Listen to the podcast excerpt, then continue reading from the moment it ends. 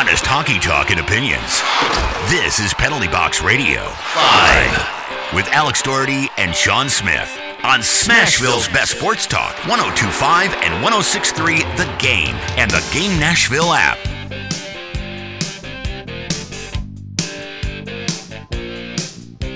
And welcome to Penalty Box Radio Live, presented by Silas Realty Group. Silas Realty Group, your premier destination for Nashville, Tennessee real estate. And we're also brought to you by the Nashville Spartans, Nashville's one and only junior hockey team based in Nolensville. I am your host, Alex Doherty. Joining me today, as always, is Shaun Smith. Shaun, what's up? Not not much, Alex. Pretty excited. Uh, saw some good hockey over the weekend up in up in the Milwaukee area with the uh, with my son's team playing, and, and heard some good Preds hockey on the radio. Pretty pretty jazzed up to get back at it today. Well, uh, the only thing that uh, I did over the last few days was get a cold, so I have Oh. uh, battling that a little bit tonight. But we're gonna soldier on and bring you some hockey talk as well, or as as usual. Today on the show, we are gonna recap the middle stretch of the Preds road trip where they beat Edmonton but lost to Seattle and Vancouver. Uh, we're gonna talk about. Um, I'm sorry, Calgary. sorry. Uh, we're gonna talk about maybe one guy who is playing for a big contract over the summer. Uh, I think that's going to be a, a big conversation that we're going to have over the course of the next year based on how he's playing right now. We're also going to talk to Eric Dunay, who covers the Preds for Penalty Box Radio on the website. Great prospect coverage from him. We're going to check in with him for a little prospect coverage. That's going to be fun. Can't wait. And then we're going to get a check in with how, uh, well, then we're going to finish off with the three on three draft, right? Ooh, Yeah, course. We got to need do to that. need to get back in the in the win column. This But let's let's get our puck drop topic started. Um, Shaun, how worried are you about the team's penalty kill unit? They're, Alex. they're 30th in the league, Okay, and they're they're they're just under 70 percent. okay. It's How- not. How worried are you? I'm kind of worried, Alex. Okay, I don't. I don't know. I, here's the thing: you, you say it's early in the season and you've still got time for things to turn around, but you're seeing good results out of the power play, but the penalty kill not so hot. Um, when you start seeing numbers, gosh, where your team's ranked in the 30s, there- there's only three teams that can be in the 30s, Alex.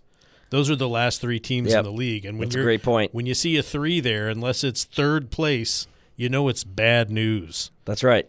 I don't like it. And you know, we've we've talked about well, when the power play is doing well, you know that's Brunette coaching it, but when it's not doing well, it's somebody else. I want to know who's coaching the penalty kill and why is it so bad? That would be Dan Hinote Oh no. because normally, uh, well, I mean, last year the, the unit was really great, really great. I mean, it was a top unit in the in the league, top 10 at least, and they uh, it was like probably the one thing that they did well all year last year. That's I mean, it's true. It, it, it was a great unit, and the personnel has not really changed. I mean, it's basically the same same unit. Um, so you wonder. I I think the answer to my, the answer to the question that I have is I, I'm not all that worried about it. I think it's a great. I think in the in the end that unit's going to pull it together and and get some stops. But man, they of the last. I mean, they've they've gone like I think five of the last six games. They've allowed a power play goal. They had they allowed two power play goals in three of their first four games. It's just like uh, you know, there's just not really going. I think part of it also is you know your best penalty killer is your goaltender. Juuse Saros always starts slow, and there's no diff- no different this year uh, in that regard. So I, I I think I think they'll be okay. I think something you got to take into consideration too. Is is the what we would say is the kind of thing we're getting used to this the traditional Juuse Saros slow start. Yeah. It's not it's not ideal, but it's also not an indicator that things are headed south. It actually should let you know that things are kind of on course. Yeah. Let's talk about the last few games. So, since we last had a show, the Predators played Seattle, Edmonton, and Calgary. Let's talk about the Seattle game first. Um, Tommy Novak has a power play goal that was a beautiful play, a little tic tac toe bumper play that put Nashville up 1 0. But Seattle answers back with a power play goal, goal of their own, and then Jared McCann makes it 2 to 1 at the end of the first. Then Roman Josi hammers one home to tie it up at two. Somehow, then right after that, Brian Dumoulin scores. Shaun, do you know how many career goals Brian Dumoulin has? I'm I'm not going to lie to you and tell you I do. 20 goals in his 11 year career. He scores about three goals a year. Wow. and he just got one, and this was against the Predators. So not a guy who fills up the score the the the score sheet quite all that often, but he he scored in that game. And then Vince Dunn gets one, and uh, Nashville just couldn't get anything in the final minute. Seattle, they uh, they they lose to Seattle in that game four to two. So not a great start, not a great you know follow up from the Vancouver loss as well. And then they go to Edmonton, and I mean, I think everyone kind of assumed. I think we even talked about it last week that that was going to be a loss, right? Yeah. Well, I mean, you've got to go with recent history. Yeah, I mean, it's, you can't really sit around and say like, well, uh, recent uh, record says that they have a good chance. It actually would be uh, going well against the trend if they were able to pull off the victory. But they were able to do it, Alex. For the first time in five years, the Predators beat the Oilers in regulation. They've beaten them in overtime recently, but in regulation, they beat the Oilers for the first time in five years.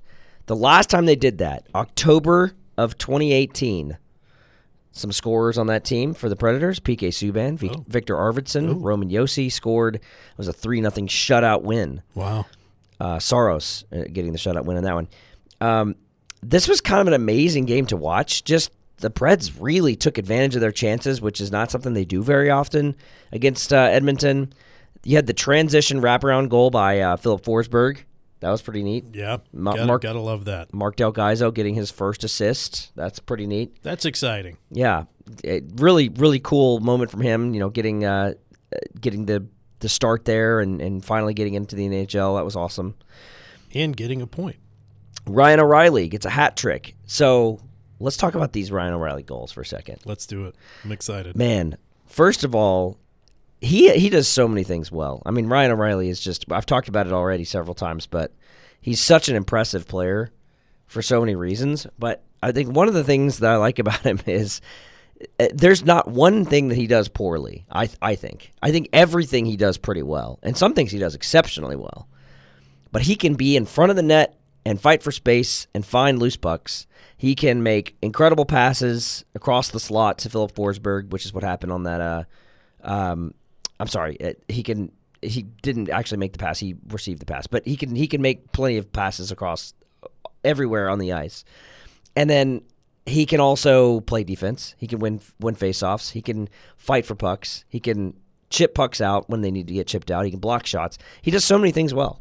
He's funny on commercials. That's true. He is he is good at that. But man, I mean, the guy like it, it was his fifth career hat trick, I believe. wow. First with Nashville, obviously.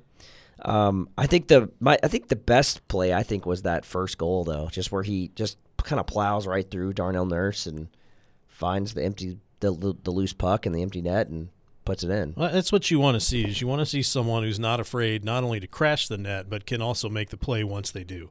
And, Yeah. and you you can get a lot of players who just through brute strength can get up there and crash in, but Yeah. getting there, finding the puck, and then finding the opening to get it into the net. Yeah. That's uh, that's that's a rare quality to find in a player, I believe. Yeah.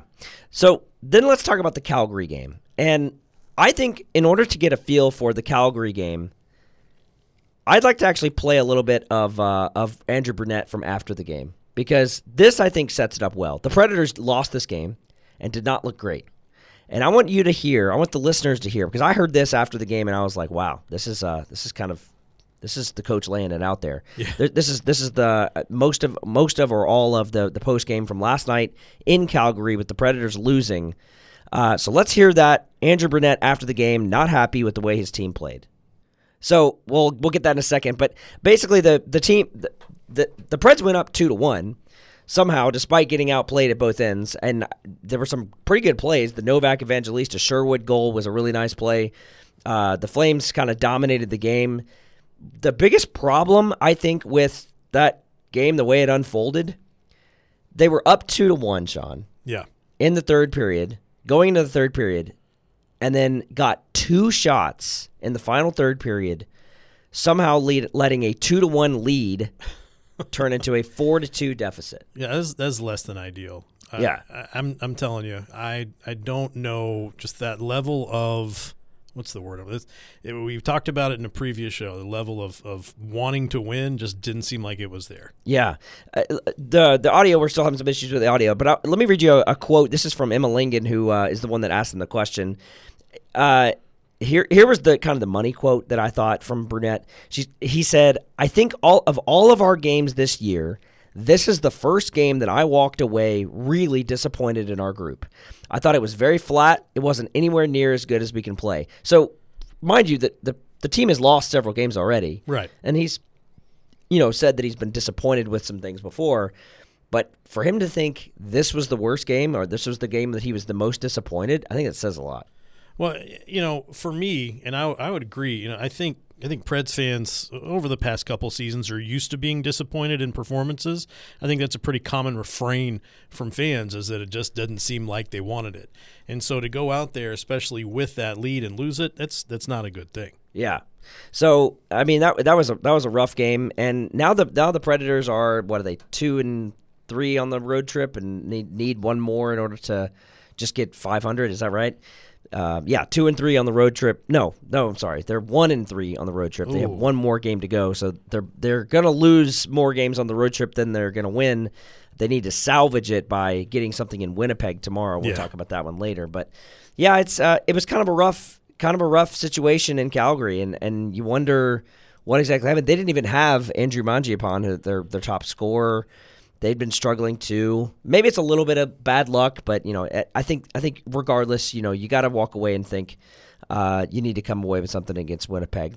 Uh, coming up after the break, we're going to talk about Tommy Novak Ooh. because there's a guy who I think is going to need a new con. Well, he is going to need a new contract, and I think that's going to be a very interesting conversation to have. So we're going to talk about that after the break. Preds fans ready for the face-off? Just like hockey, home buying is all about strategy and timing. Salas Realty Group knows this game well. They're the MVPs of Nashville real estate, getting you the win with every transaction. Find your champion property at salasrealtygroup.com. Salas Realty Group, the power play for your home search.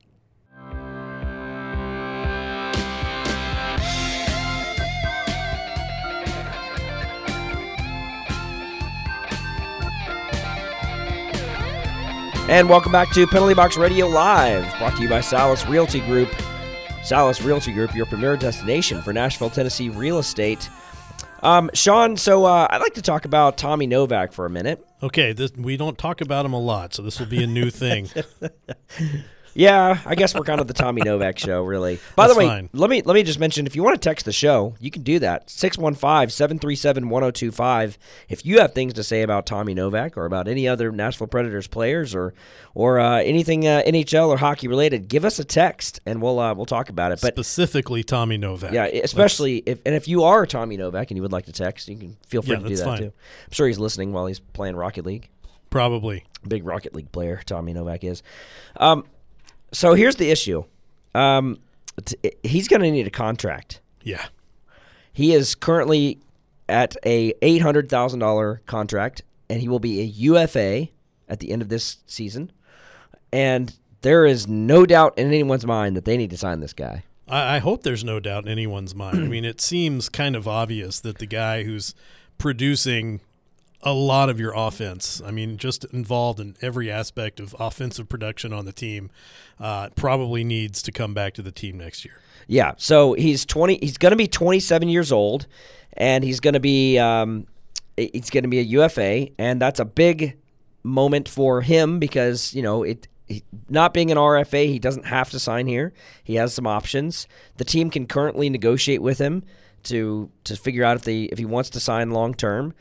And I think there's there's a lot of feeling around the around the the team that this is the kind of guy that they want to sign long term. And the the reason is because he does so many things well, right? Oh yeah, I, I mean, again, like I said before, he's not just scoring goals; he's making goals happen with other people. He's he's involved in just about. It seems like he's involved in just about every every goal that happens. And and honestly, he's good on the power play. He's he's great five on five, and beyond that, he's also a pretty strong two way player. So what I did was I, I went and looked at now here's the problem. His his age and current, you know, situation in the in the NHL is a little different than most, right? He's he's going to be 27. He's going to be UFA, but he didn't really break out until now. You know, No. like this is this is uh, this is not the normal, right? Atypical. it's atypical. He's exploded in the last year, you know, and so if finding comparables to figure out what he might make is is tricky. I actually want to start. I, I pulled a few. I want to start with the most obvious one, Yeah. and that is Cody Glass. Right. So Cody Glass signs a contract this past summer with Nashville where he makes two five million dollars two years, so that's two and a half million dollars a year. Um, I think that's a good deal. I think that's a great deal for for the Predators. I think two and a half million for what Cody Cody Glass brings you is great.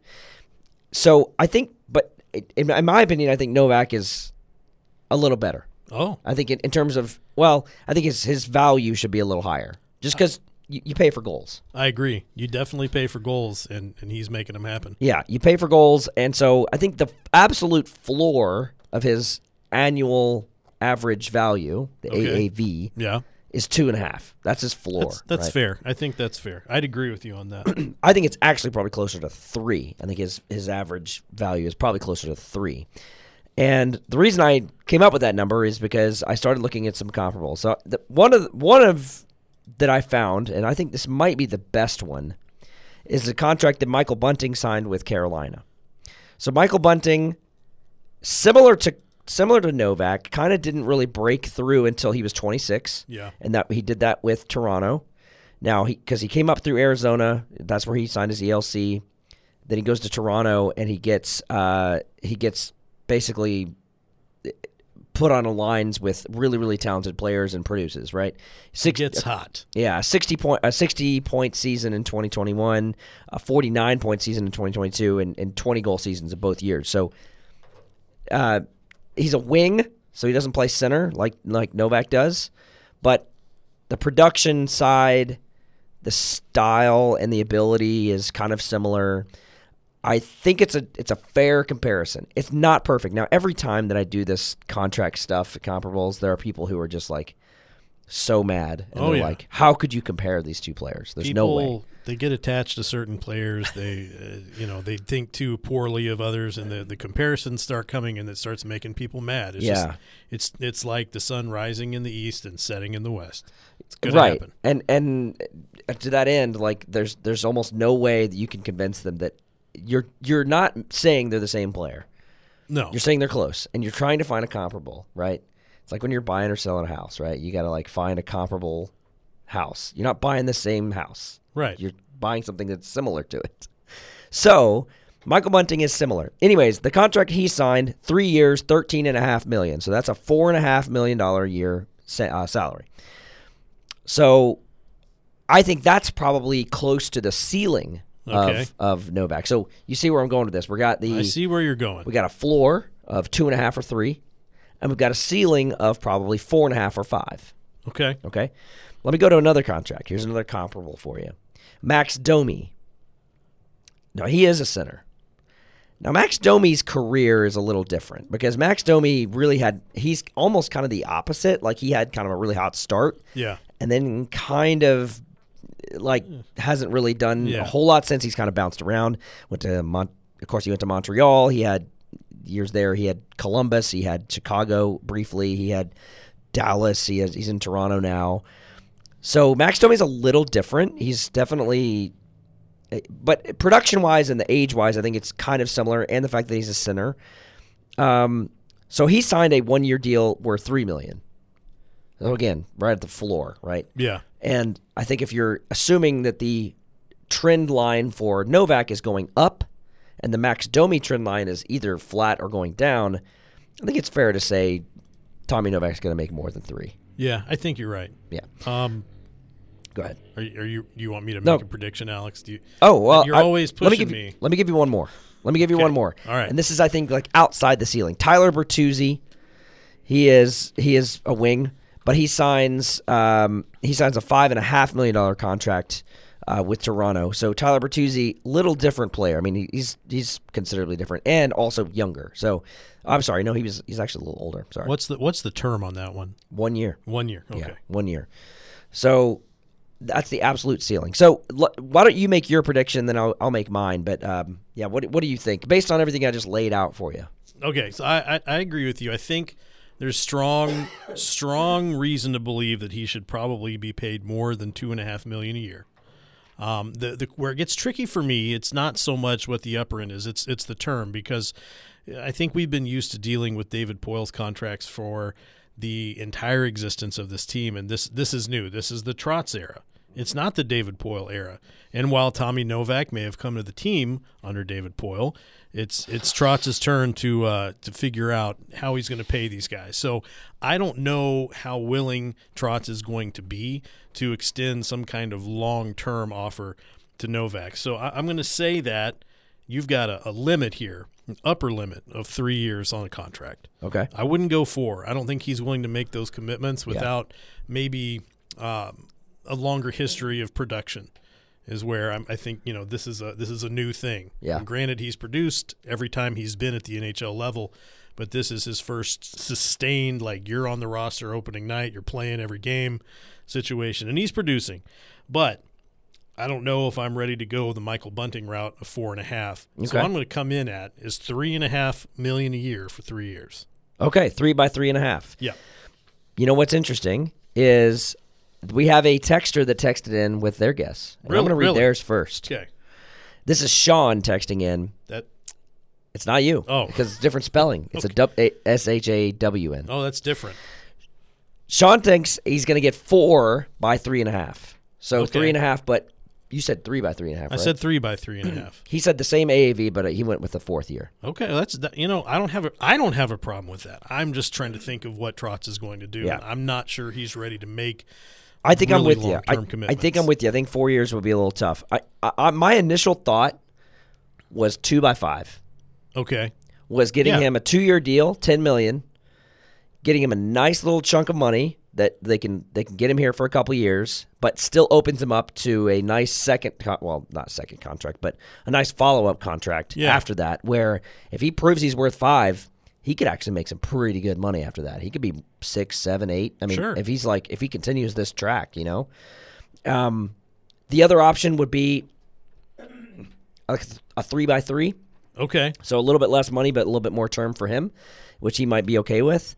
Um, three, three, uh, three by three or three by three and a half, I think is, is pretty good. Because three by three and a half is what you said. I think that's probably. but I, I probably fair. honestly, when you mention it, this two by five situation, you know, really, it, I think that may be better for both parties because number one, it's going to give him more money. It's going to give him more money sooner, but at the same time, he's only got two years to. I don't. I don't mean it that way. What I mean is they're only committing to him for two years and giving him a chance to prove that that next contract, that follow up contract, can be bigger. absolutely. So I, Yeah. that, that might be a better deal for both parties. And there's and there's by the way, there's other contracts they got to think about. They got to think about Right. Kiefer Sherwood. I mean, do they want to sign him? I mean, I think I think they probably should. Like that guy's just producing. Yakov Trenin. It's time for time to pay Yak, right? Michael McCarron. That I don't see it, but you know, you know, they do like it. Same thing with Cole Smith. Cole Smith and Michael McCarron both need contracts. right. Well, both are uh, due contracts. I guess is one maybe a better way to say it. There you go.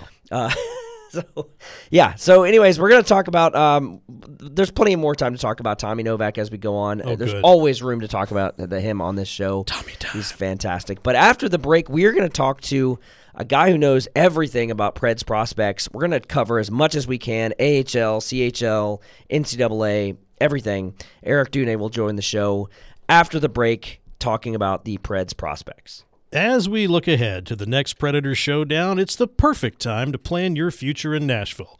Salis Realty Group is ready to assist, ensuring your real estate goals are met with the determination of a playoff chase. Visit salisrealtygroup.com and let's start mapping out your game plan. Salis Realty Group, where every closing is a championship victory.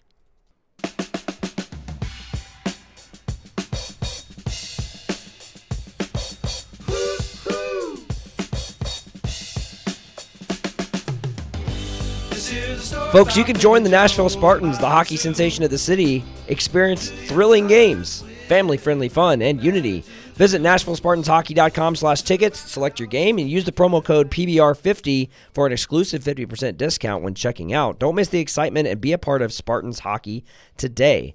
Nice little junior hockey action going down in Na- Nolensville, down there in uh, at the, the Ford Ice. What is it called? The, Gary, Force Acura Ice Arena. I Should probably get that right.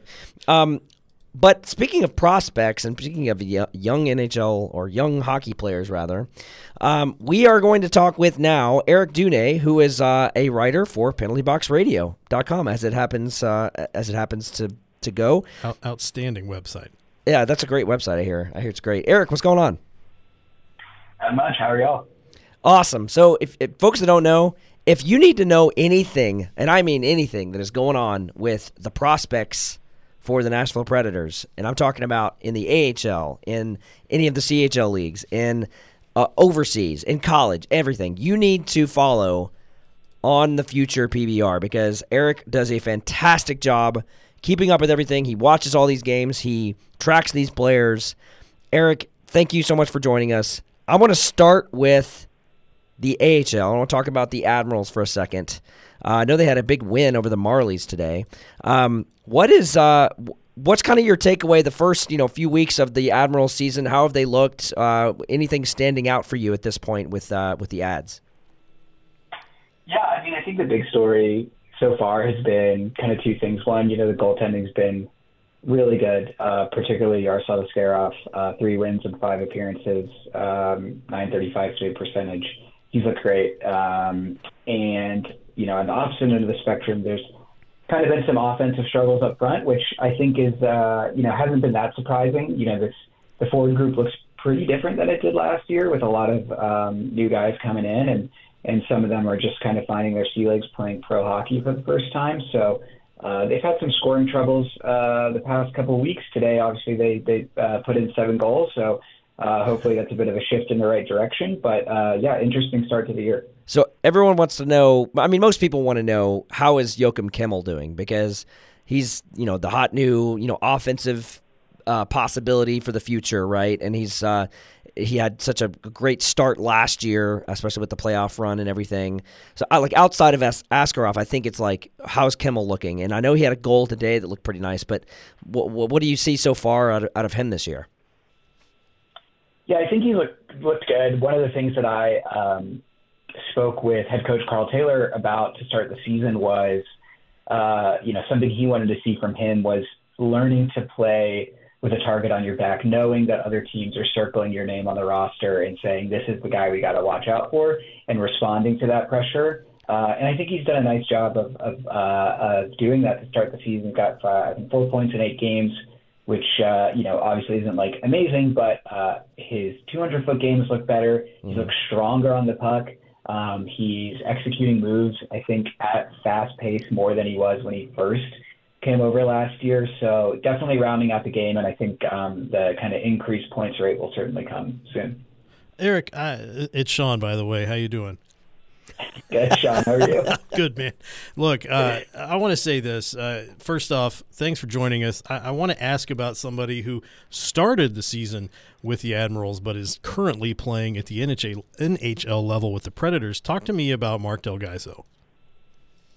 Yeah, really um, excited for Del Gaizo to get the call up. Uh, I think, as a lot of folks know, he, he competed hard in training camp and almost earned a roster spot there.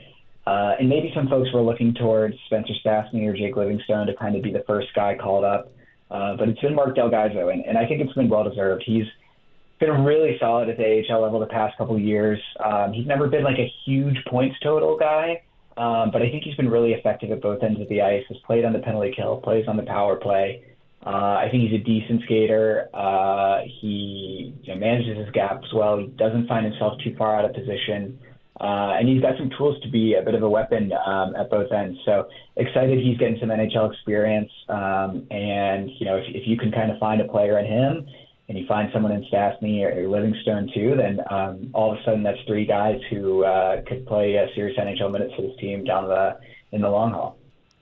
Uh, so, Eric, I didn't wear it tonight, but I have a Saskatoon Blades hoodie now because I'm a huge Saskatoon Blades fan now. Huge. And the reason is well, one of the reasons is because of Tanner Molendyk, and uh, this guy has looked. I mean, in the games that I've watched, it's been it's been a lot of fun. I, I've I only really watched but just to be entertained because I'm not trying to do you know, like I, like you're you're watching these games because you're you're really watching specifically like how are these guys developing and everything, and that's great.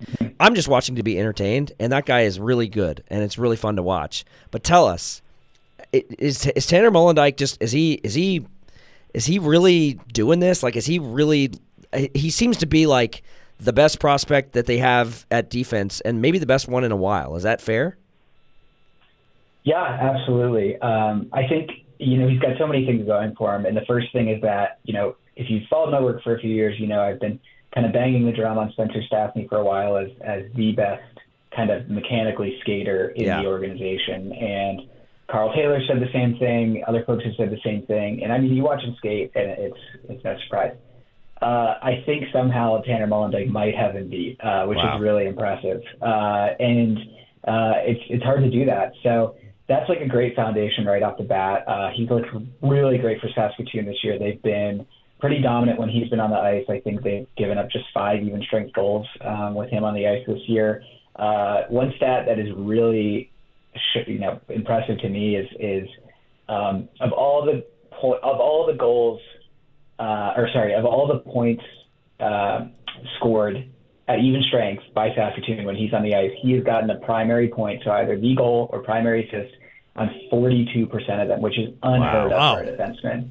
Um, pretty much everyone else in the system is hovering around like 10 to 15%.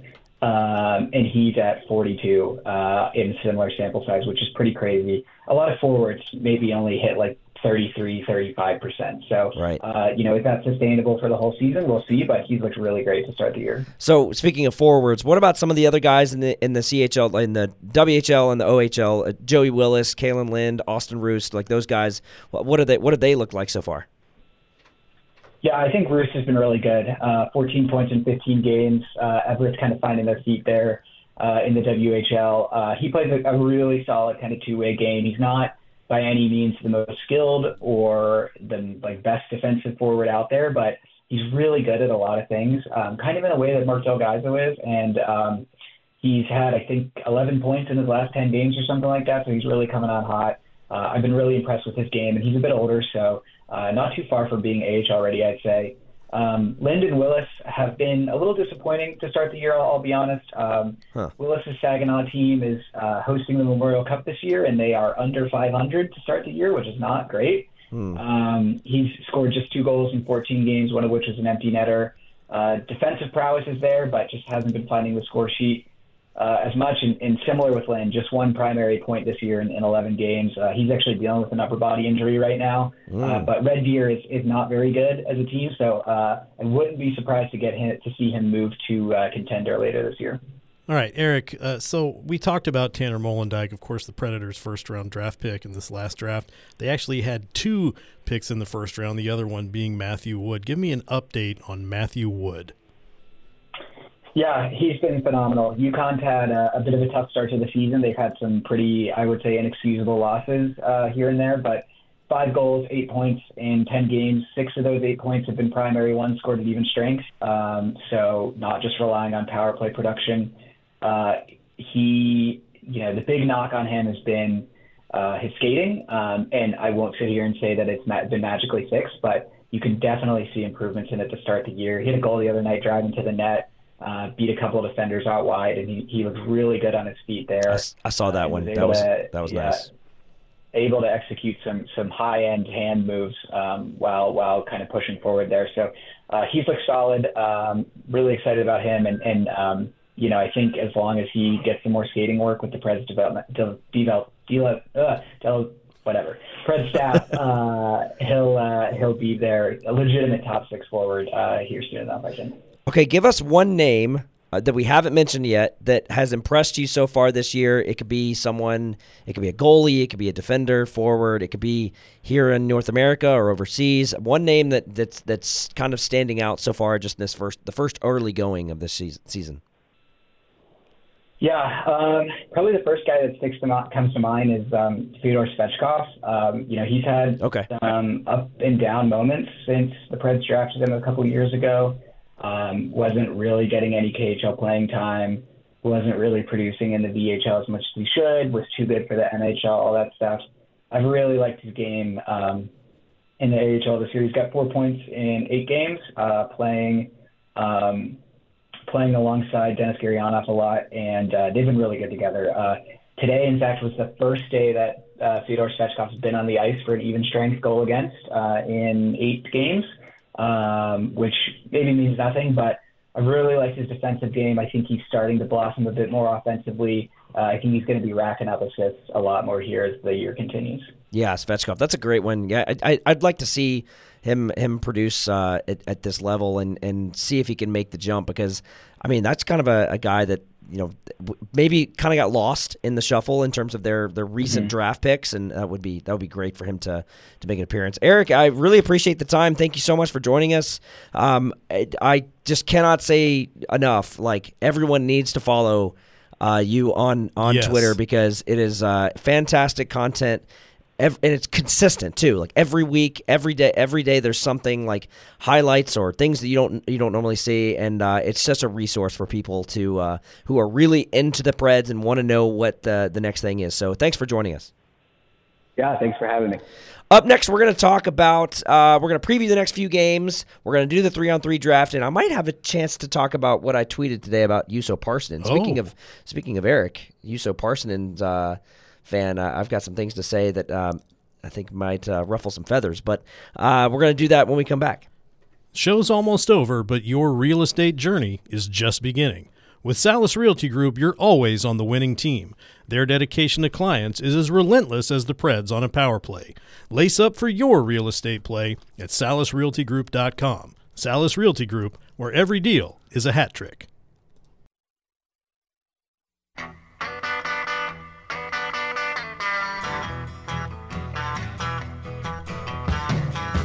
And welcome back to Penalty Box Radio Live, presented by Salis Realty Group. Once again, I want to thank Eric for coming on.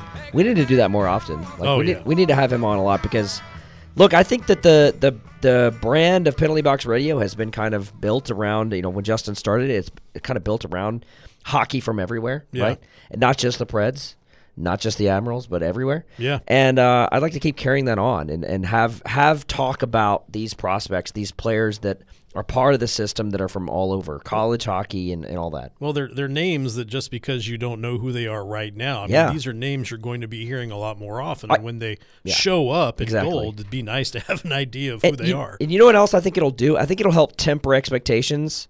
I think it's it's important for people because I mean we all remember the Tolvanen madness and yes, uh, the same thing happened with Fiala and even Forsberg back in the day, where people get so obsessed with this one guy yeah. Like this one guy's the one that's gonna Yeah. He's gonna do it for us. Sure. We're gonna win it all with this guy. Tolvanen's gonna carry I us. remember the Eeli Tolvanen coming in on Yeah. a golden chariot of goals and offense and And it just isn't that way, right? And so I think I think if you talk about more guys, let's like let's not just talk about Joakim Kemell. Let's Yeah. talk about Tanner Molendyk. We've let's got talk to. about Svechkov. Let's talk about Kalen Lind. Yeah. Let's talk about Zach L'Heureux. sure. Let's talk about Askarov. All these guys are going to be part of that next wave, right? And and I think uh, just hear me out. Had we been able to do this the past couple of years, Yeah. I don't think Tommy Novak would have been such a surprise. Oh, that's a good point. Well, may, maybe not him because he was. I I think he surprised everyone, right? I don't- I'm not- I don't not think. I don't think Eric, if we got him back on the line, would say that he thought Novak would be this. May, maybe he maybe he did, but I will tell you about one guy that he did know about, and that's Juuso Parssinen. Oh boy, So let's get into it. let's let's ruffle some feathers. Alex. So, uh, well, I mean, when I tweeted this out earlier, I really didn't think it was. I, I my ultimate conclusion was not in in, a, in any way to talk bad about Juuso Parson because I, I'm never going to do that. He's too awesome, right? oh yeah, We love we love Juuso, but I think the problem is his his production is kind of tanked, right? well it's it's not been what it was. So I, I just kind of did a little dive into some advanced numbers and just, just to try to see, you know, what what's going on because he started out kind of like last year. He had a couple goals in the first game or first couple games, uh, but then over the last six games, he hasn't had a point. He hasn't scored a goal since October 12th. He hasn't really been a part of the offense at all. And I think a big reason why is because six games ago, five, five games ago, I guess six games ago now, he was taken off the top line. Yeah. He was with Ryan O'Reilly and Filip Forsberg Yeah. and doing well. And then Toronto came to town and they were like, let's put Gus Nyquist up there. And he hasn't really gotten back since. No, And I and think that's been a problem. There's there's been a lot of movement, I think, with Parson and trying to find where he's going to fit best, and it, it's a little concerning to me Uh-huh. that that place is not on the top line with with these guys who do so much producing. So, eh, you know, seeing him move around, seeing that kind of I don't want to use the term line blender because I don't think that's necessarily what it is, but trying to find the right spot is a little bit. I I don't know. I don't like being in that world with Parssinen, but that's that's where we are. And he's in he's in a tough spot where he's got to try to prove that he belongs to be put back on that top line while playing with lesser skilled players. That's it, and that's the uh, I think that's the catch twenty two is Yeah. that you are given this opportunity. You're up there with you're up there with Filip Forsberg and Ryan O'Reilly. You are exactly where I think anybody would want to be playing on the wing, right? And then for whatever reason, maybe production's lower, the team is getting blasted. Who knows? The coach sees you, you know, maybe take a shift off. Who knows? But you get moved down, and now you're not there anymore. You're not given that place. You're playing, and it's it's it sounds bad to say, but it's true. You're playing with lesser skilled players. I don't think anyone can argue that when it comes to some other players on the team, they're not as skilled as Filip Forsberg and Ryan Yep. O'Reilly. But now you've got to prove that you belong back up there, and those guys aren't going to be able to do for you Mm-hmm. what Filip Forsberg and Ryan O'Reilly can do. And I don't think there was anything in his game that really changed. I mean, I, it at least p- perhaps there are some things that he could do better, but I think his physical abilities haven't really changed. It's just he just needs those opportunities, man. Yeah. It's just like he needs to get back in that in those uh, in those moments. So we'll see if that happens. I mean, they I, they definitely need to make some changes after Calgary because that was a bad game, and they, they're going to get their first chance tomorrow.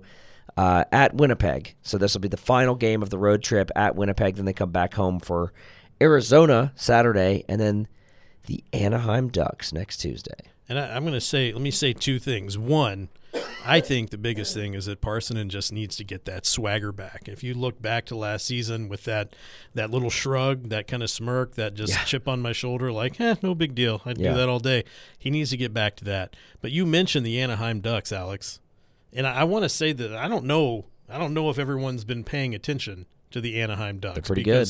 For the past few seasons, they've kind of been. I don't know if the term dumpster fire is is appropriate, but definitely, you know, so, something to kick around on the ground Yeah. for, for a, a while.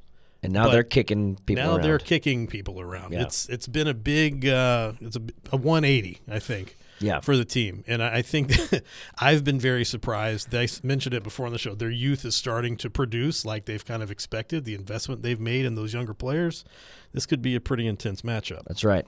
Speaking of intense matchups, guess what it's time for, Shaun? Um, The three on three draft. uh, how did I not know? The three on three draft. Here we go. The final segment of the show is our three on three draft. If you're unfamiliar with what we're doing, this is where Shaun and I draft something. And today we are drafting our 90s Music Rock Festival. Okay? So here's how this is going to oh go. boy. We are drafting a 90s festival. Okay. All right, so it is the 90s. And you have three bands that you are putting in your 90s festival. Oh, okay? Oh boy. Now you have to draft a headliner Okay. and you have to draft two opening acts. All right. I think that's important to say because you can't just draft three op- three headliners, right? No. Wait. What do you mean? Well, okay, uh, we can. It's fine. You can Okay. you can draft three brands. It doesn't matter. But you're drafting a headliner and two opening acts. Who's? I guess what I mean is you have to designate who's opening for who. D- I deal. I that's, got it. That's what I mean. I got it. And also, this can be in any from any ni- any year in the '90s, and you don't have to draft all three acts from the same year. So you can go like early '90s with one band, and then like late '90s with another band. So keep that in mind. And who goes first? Is it me or you? I think it's you. Uh, is it is it me? I'm pretty sure it's you. oh, oh boy. All right. Okay. Let's well, hear it. That's. I figured if I had the first uh, first pick that I was going to go for the throat. Um, there's no reason not to, and uh, you know, I figure there's one band that I never got to see live. Alex, I was alive for all of the '90s.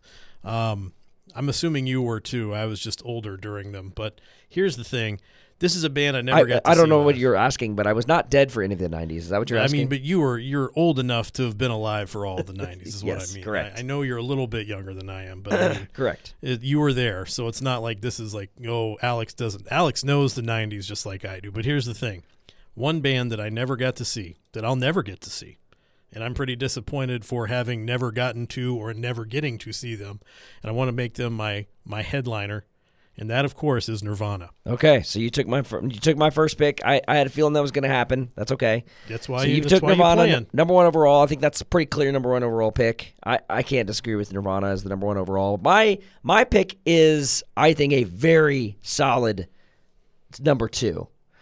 It is, and that is the Red Hot Chili Peppers. So that's my that's my pick. So my my headliner is Red Hot Chili Peppers. What is your second pick? Who are you going with second? So you got the Nirvana. Who is opening for them? Okay, well, Alex, I'll tell you, it was going to be the Red Hot Chili Peppers. Somebody stole it. But that's fine. I got Nirvana. Okay, so here's what I'm going to do. Um, I'm going to go with a, a band that that uh, you know brought a little bit more fun to the '90s than Nirvana, because I think it was as an opening act, you want you want to before everything gets really heavy, you want to have some fun. So I'm going to go with Green Day. Okay, I considered them. I considered Green Day. I, I do like early Green Day. I the problem is I'm just not a fan of, of, of later Green Day, but this is the 90s, so they wouldn't have been They wouldn't have been 2000. we don't have post 2000 Yeah, Green. Day, right? Yeah. So if you got uh, the the first two albums, I can't think of the names of them, but Dookie. oh yeah, thank you, Shaun. Dookie. That's My- why I thought a solid number two is funny. My second pick, I think I'm going off the board here because I don't think you're going to pick this one. You're probably right. The Spin Doctors. oh, you've got a pocket full of kryptonite, huh? Yeah, I think the reason they would be a perfect uh, headline or opening act, I only need to hear "Pocket Full of Kryptonite." I need to hear Two Princes, and I need to hear "Little Miss Can't Be Wrong," and then get off the stage. Not That's you don't want to hear hear. Cleopatra's cat. I don't need to hear any of that. No, I- Okay. I, I just want them. All right, what's your what's your next That's pick? deep cut. What's your final pick? Okay, final pick. And this, I'm going. I'm going for the for the Shaun Smith nostalgia here. I'm going for the nostalgia for me. Uh, one of my favorite bands from the '90s, a band I have seen numerous times. And while I think they could put on a headlining show of their own, I think it would be fun if you brought them in at the beginning of their their career with their original lineup to play the Blue album, and that's Weezer. Yeah, that's a that's a great one too. Weezer. We, so you got who? Who are your three bands? I've Nirvana. got I've got Nirvana, Green Day, and Weezer. That's a great lineup. You know what? My third pick is total. Is, is d- definitely not on anyone's list, but it's only it's only for, uh, just like I have to see what this would have been like. Okay. I want to see the Spice Girls.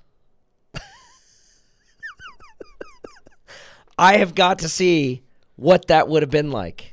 I don't The Spice Girls were a once in a lifetime, once in a once in history did a group like that exist. Alex, tell me what you want. What you really what I really want is really the Spice. Girls. So Okay. I have all right. So Junie is going to uh, grade this for us. He's going to tell us who won. Uh, Shaun has Nirvana, Nirvana, Green Day, and Weezer. and I have Red Hot Chili Peppers, Spin Doctors, and Spice Girls. What a what an odd show. who wins? Fellas, great picks. Uh, I think if I'm looking at just the headliner, Alex, I would go with you because Okay. Chili Peppers are my favorite '90s band. But if we're looking at overall, I have to go with Shaun because one, Right. I've never heard of the Spin Doctors because I was born in '96, so I don't think that they were as mainstream for me. Uh, yeah, that makes and I would much rather listen to Green Day and Weezer over right. the Spice Girls. So I'm going with Shaun. Junie, they weren't mainstream for anyone. I think I think I would I would I think you'd be surprised at how entertaining the Spice Girls would be. I think it would just be such a spectacle. I don't. I, I'm. I guess I don't know. That's where the age difference starts to show up on that one, right? Well, speaking of spectacles, this spectacle is now over. Thank you for listening to Penalty Box Radio Live. We uh, appreciate you uh, listening to us. We, of course, are brought to you by Salis Realty Group. Salis Realty Group is your premier destination for Nashville, Tennessee real estate.